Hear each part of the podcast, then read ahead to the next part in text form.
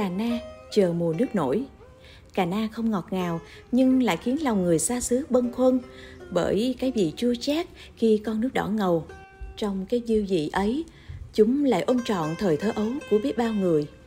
Người miền Tây nhớ thương mùi nước nổi theo cách rất riêng.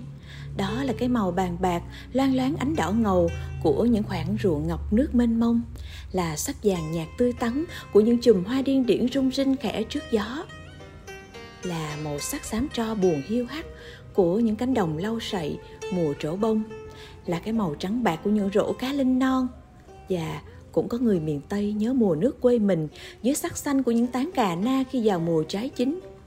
Cà na đâu lạ gì với người miền quê, nhưng chuyện chúng xuất hiện trên mảnh đất này từ bao giờ và vì sao lại mang tên gọi lạ tai như vậy, chẳng ai rõ. Chúng thường mọc dại ở ven sông, thuộc dạng cây thân gỗ khá to, chi chít nhánh.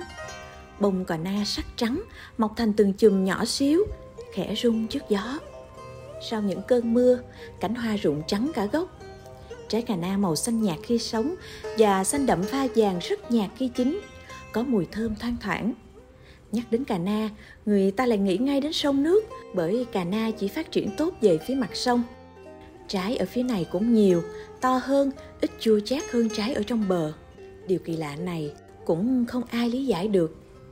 Mùa nước nổi, chợ quê đầy cà na, chúng được bày bán riêng cũng có, nhưng có lúc nằm lẫn trong mớ rau của những bà, những chị, dăm hôm mới ngồi chợ một lần. Người quê hay gọi cà na là cây của nhà nghèo, bởi chúng chịu khổ rất giỏi. Mùa nước đầy đồng, gốc cà na chìm dưới mặt nước, nhưng cây vẫn sinh trưởng tốt, không bị úng. Cà na ưa nước ngọt, nhưng ở vùng nước phèn, cây vẫn có thể ra hoa kết trái. Cà na rất dễ trồng, không tốn nhiều công chăm sóc. Đôi khi chỉ cần đặt nhánh cây, đã chiết ra rễ, vùng ít phân và bỏ mặt, chúng vẫn phát triển tốt. Cứ thế, cà na ở với người miền Tây như một người bạn tâm tình để giữ đất, giữ bờ. Về miền quê, không có để gặp hình ảnh những cây cà na to lớn soi mình dưới bóng nước hay che mát cả một khúc đường quê. Trong cơn gió nhẹ khiến lá cây xô đổ nhau xào xạc. Đứa con của quê như được ru một làn điệu ngọt ngào để chìm vào giấc ngủ trên chiếc võng được mắc giữa hai gốc cây cà na to tướng.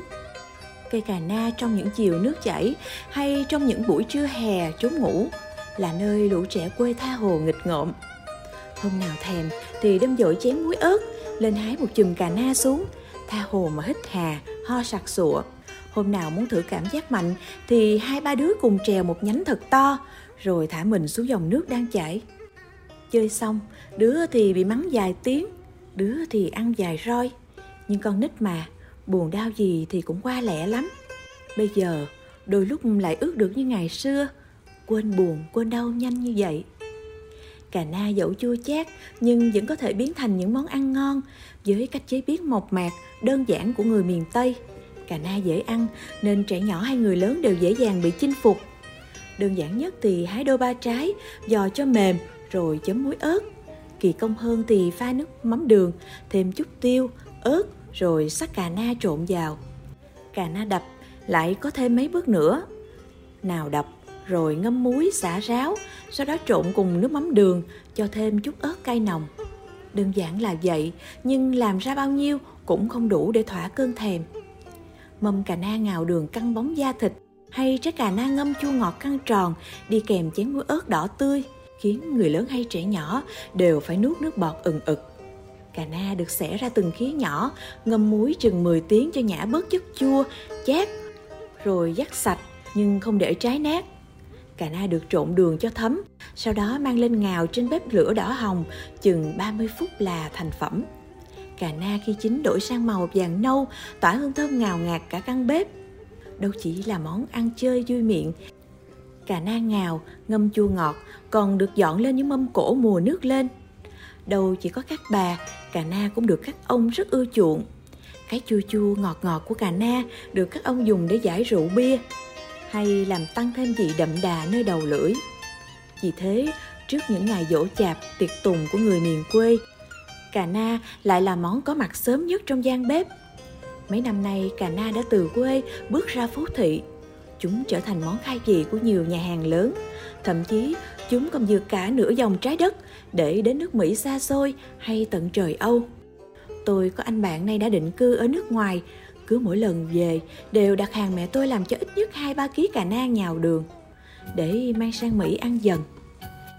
Thế mới thấy trái cà na tuy nhỏ mà khiến người ta phải nhớ thương. Tại Sài Gòn, cứ mỗi độ vào mùa, không khó để tìm cà na trên một chiếc xe đẩy tình toàn hay một góc chợ náo nhiệt ồn ào. Bỗng một thoáng nào đó, người nhà quê lại bồi hồi như gặp lại người bạn thở nào. Với một chút thương, một chút ngạn ngào,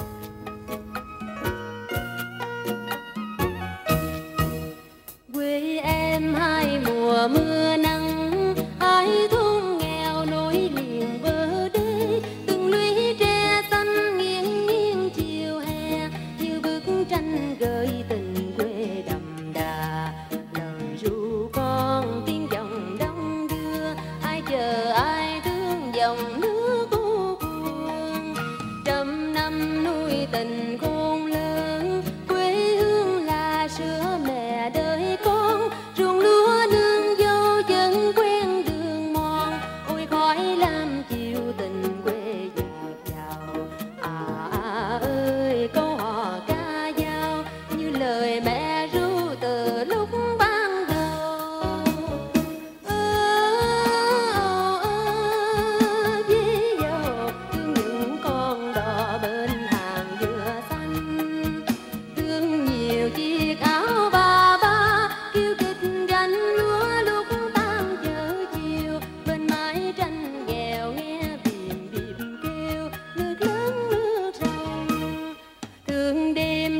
đầm soi lối, âm thanh giọng giá gào chai đuôi đẹp lắm, quê hương thôn trăng tuyệt vời. Câu hát thay lời tình quê ngọt ngời. Dù xa xôi như ngày trong nuôi nghe tình quê hương gọi mãi trong